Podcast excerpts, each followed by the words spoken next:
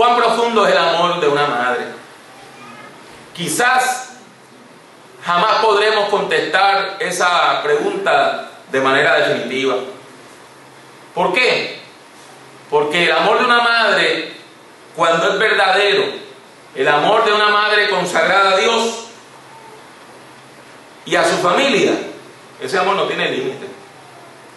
Y por eso podemos afirmar que el amor de una madre, cuando es amor verdadero, solamente es comparable con el amor de Dios. Y por eso, para comprender el alcance del amor materno, yo les propongo en esta mañana que miremos un texto bíblico que quizá usted ha leído alguna vez o quizá usted ha escuchado de referencia, pero hoy queremos leerlo de manera más profunda. Ese texto se encuentra en Primera de Reyes capítulo 3 y nos habla del encuentro de Salomón con dos mujeres en conflicto, dos madres que estaban peleando por un niño.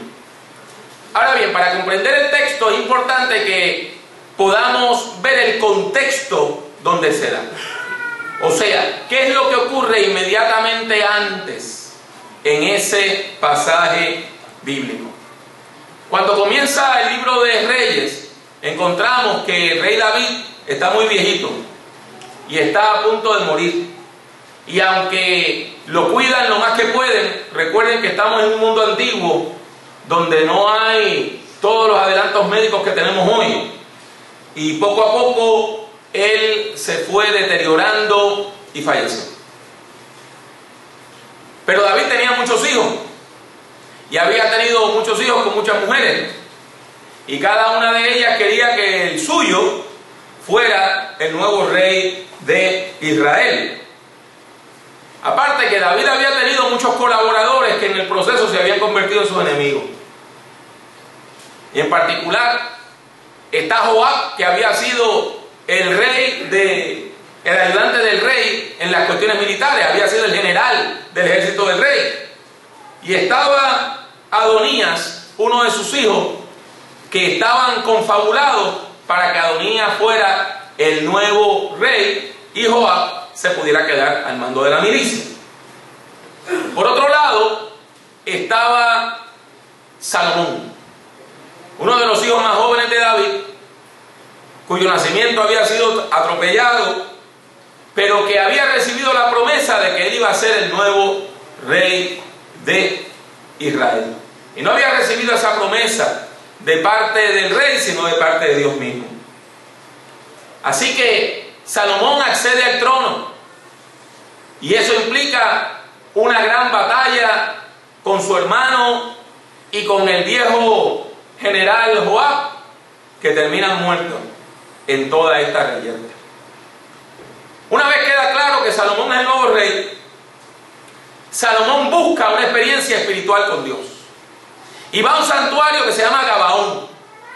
Y allí él comienza a adorar al Señor y a buscar norte, dirección para su reinado.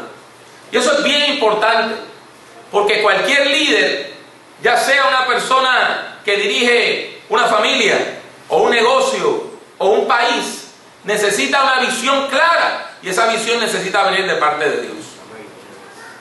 Salomón duerme en ese santuario y mientras está dormido, Dios le habla en sueños y le dice, pídeme lo que quieras y yo te lo daré.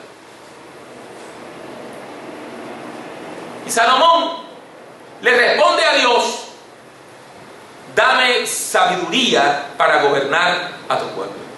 No pide dinero, no pide larga vida, no pide la muerte de sus adversarios, pide sabiduría para gobernar al pueblo. Y Dios le dice, pues qué bueno que pediste eso, porque como pediste eso, te voy a dar la sabiduría que pides y todo lo otro que no pediste. Un reino grande, una vida larga, riquezas, recursos para poder gobernar, todo te lo voy a conceder. Eso es bien importante, hermano, porque otro principio importantísimo en la vida es que las cosas que van primero deben ir siempre primero. Cuando usted permite que lo primero sea lo primero, todo lo otro cae en su lugar. Y lo primero que necesita un gobernante es visión, es sabiduría. Y una vez tiene esa visión y una vez tiene esa sabiduría, los recursos aparecen. Pero el necio, aunque tenga todo el dinero del mundo, gobierna mal. Y por eso encontramos que la palabra del Señor nos habla y nos describe a Salomón como un rey sabio. Ahora bien, cuando la Biblia nos habla de que Dios da una promesa, también la Biblia nos demuestra cómo Dios cumple esa promesa. E inmediatamente después de este pasaje, donde Dios le habla a Salomón y le dice, como me pediste sabiduría para saber lo que es bueno, en lugar de pedirme una vida larga, riquezas o la muerte de tus enemigos, voy a darte sabiduría e inteligencia. Serás más sabio que todos los que han vivido antes o vivan después de ti pero además te daré riqueza y mucha fama, aunque no hayas pedido eso. Mientras vivas, no tendrás otro rey tan rico o tan famoso como tú. Y si obedeces en todo lo que hizo tu padre, vivirás muchos años. Inmediatamente después que Dios le da esa promesa, la Biblia comienza a demostrar cómo Dios cumplió esa promesa. Porque cuando Dios da algo, y es verdaderamente de Dios, Dios lo cumple. Y en este caso encontramos cómo viene ante el rey un problema terrible y ahí él tiene que demostrar sabiduría para vivir. Todo ese episodio donde Dios le da sabiduría a Salomón es el preámbulo de esta historia. Y aquí vemos cómo Dios capacita al rey para tomar las decisiones correctas, aún en las situaciones más difíciles. Esta historia, nuestros hermanos y hermanas, es una historia patética. Esa palabra nosotros no la usamos mucho en el español de Puerto Rico. Patético quiere decir que despierta las pasiones. Y cuando usted lee esta historia, siente ternura, pero siente indignación. Siente horror, al mismo tiempo que se conmueve, porque es una historia muy difícil, que tiene muchos ribetes y muchas aristas. Fíjese, mira si la historia es extraña que comienza cuando dos prostitutas van a pedirle al rey que les haga justicia y que juzgue, que medie una disputa entre ellas. Mire qué cosa más extraña. Porque aún en este tiempo, dedicarse a esa profesión era visto con malos ojos. Y como dos mujeres de mala vida van ante el rey, ante la autoridad, y les dice, haznos justicia, aunque nosotras vivimos de maneras injustas. Claro está. Tenemos que tratar de entender este texto en el contexto del mundo antiguo. Miren, las mujeres en el mundo antiguo no iban a la escuela, no había universidad, no había cursos técnicos. Las mujeres en el mundo antiguo no podían trabajar, no había trabajo para ellas. Por lo tanto, en una sociedad machista y patriarcal, si una mujer no tenía un hombre que la cuidara, se quedaba indefensa. Si era una ancianita, se tenía que dedicar a pedir limosna. Y si era joven, se tenía que dedicar a la prostitución. No había otras alternativas en el mundo antiguo. En este caso, encontramos dos mujeres que oficialmente no tienen a un hombre en su vida, pero son madres y tienen niños, o sea que han tenido hombres en su vida, pero que ellos no se ocuparon de ellas. Así que como no tienen un esposo que las cuide, no tienen un padre que las ampare, no tienen un, clan, ellas tienen que buscarse cómo sobrevivir. Y estas dos mujeres prostitutas van ante el rey y le presentan un problema imposible de resolver en el mundo antiguo. Y recuerden que estamos hablando de un mundo antiguo donde no hay los adelantos científicos de hoy. Una de ellas le dice al rey Majestad, nosotras dos vivimos en la misma casa. Yo tuve un hijo y tres días después también esta mujer tuvo el suyo. Solo nosotras dos estábamos en la casa. No hay testigos de lo que pasó. Una noche, el bebé de esta mujer murió porque ella lo aplastó mientras dormía. O sea, ella dormía en la misma camita y ella dormida se voltea, cae sobre el chico y el chico se ahoga. Recientemente hubo un caso muy parecido en los Estados Unidos que llegó aún a la corte. De todos modos, la mujer continúa diciendo, a medianoche se despertó y al ver que su hijo estaba muerto, lo cambió por el mío. A la mañana cuando desperté y quise darle leche a mi bebé, me di cuenta que el bebé estaba muerto. Pero cuando ya hubo luz en la habitación, descubrí que no era mío. ¿Cómo usted resuelve una situación así? Sin testigo, sin pruebas de ADN. ¿Cómo? Dos bebitos recién nacidos.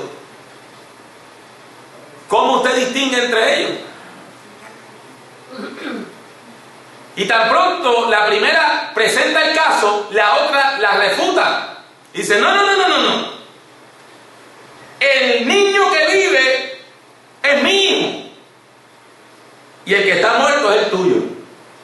Si usted lee el texto, usted encuentra que hay una discusión. Si usted lo lee con cuidado, se da cuenta que esa discusión es una garata. Porque en cuestión de dos o tres versículos, esas mujeres se acusan como seis veces la una a la otra, sumando todas las instancias. No, no, el tuyo es muerto, no, no, el tuyo es muerto, no, no, el que vive es mío, no, no, no, el que vive es mío. Y se puede imaginar cómo se sentía el rey con aquellas dos mujeres que estaban en diálogo. Y recuerden que no estamos hablando de dos catedráticas universitarias. Estamos hablando de dos mujeres que estaban acostumbradas a vivir en la calle. Así que probablemente la, la, Biblia, cuando describe este diálogo, nos lo está dando libre de las palabritas que de verdad se dijeron.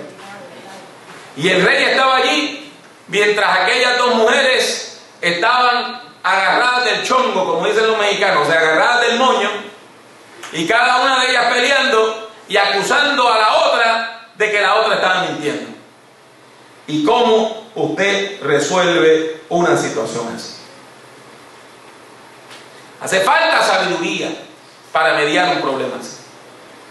Y el rey, Salomón, demostrando la sabiduría que Dios le había dado y demostrando que Dios de verdad había cumplido su promesa, de repente sorprende a todo el mundo con una idea descabellada, una idea que no tiene sentido.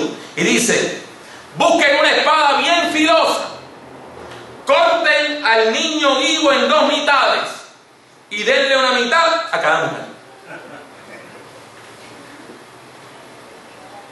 Nos parece cruel, pero el rey tenía un fin educativo, un fin didáctico. Porque tan pronto el rey dice una barrabasada como esa, las dos mujeres reaccionan. ¿Y cómo no van a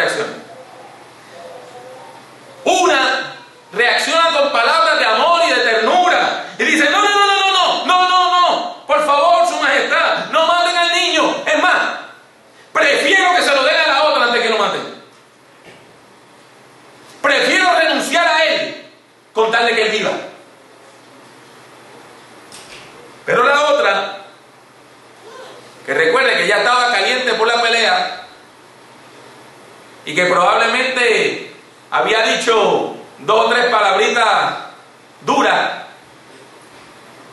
La mujer que mentía, llena de rencor y de odio, pide que maten al niño. Y le dice a ella, ni para ti ni para mí. Que lo partan en.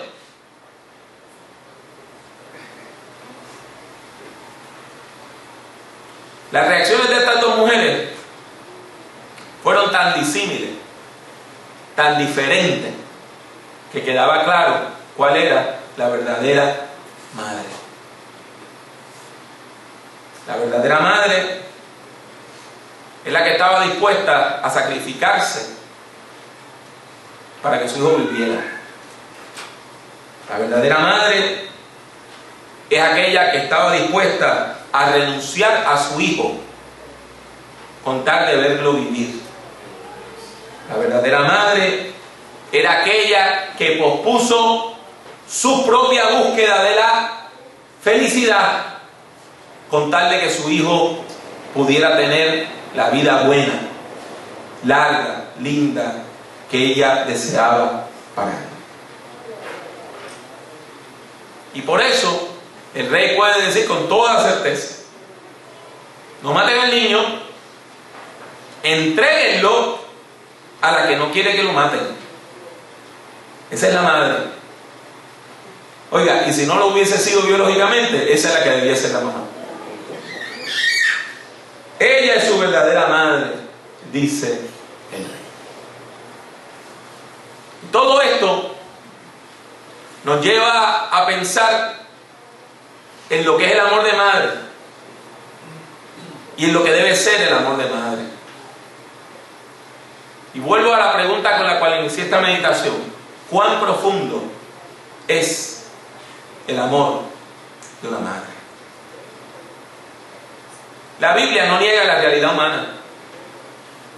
La Biblia no niega la realidad humana. Y mire que en este texto la Biblia nos dice que hay mujeres que han parido y en sus corazones nunca ha entrado el amor maternal. Porque aquella mujer está pidiendo que le den al niño vivo porque sentía dolor por la pérdida del suyo, no tiene misericordia del chico. Dice que lo piquen como papasteles. O sea, que hay mujeres que pueden haber biológicamente sido madres, pero emocionalmente nunca lo han sido. Y eso nos explica noticias que vemos. Que aparece un niño a las 2 o las 3 de la mañana caminando solo por una calle, descalzo nada más con el pañal. Nos explica de los niños que aparecieron cinco días solos en un apartamento, porque los padres que habían tenido una peleita decidieron reconciliarse y dejaron los cinco niños encerrados en la casa mientras ellas iban a un hotel.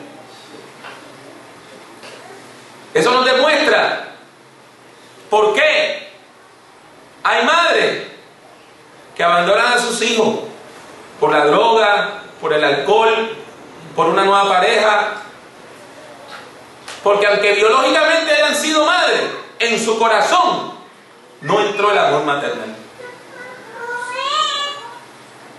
El verdadero amor de madre no pone los intereses de la madre primero sobre los intereses de sus hijos e hijas.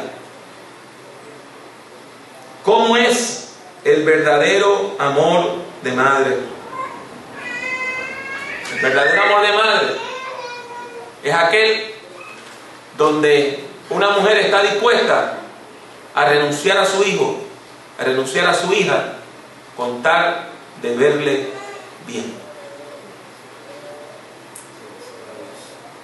El verdadero amor de madre es amor sacrificial. La madre de verdad ama tan profundamente que puede dejar de cenar para darle cena a su hija o a su hijo. Y en vez de estar buscando su propia seguridad, puede renunciar a tales reclamos para asegurar el bienestar de sus niños.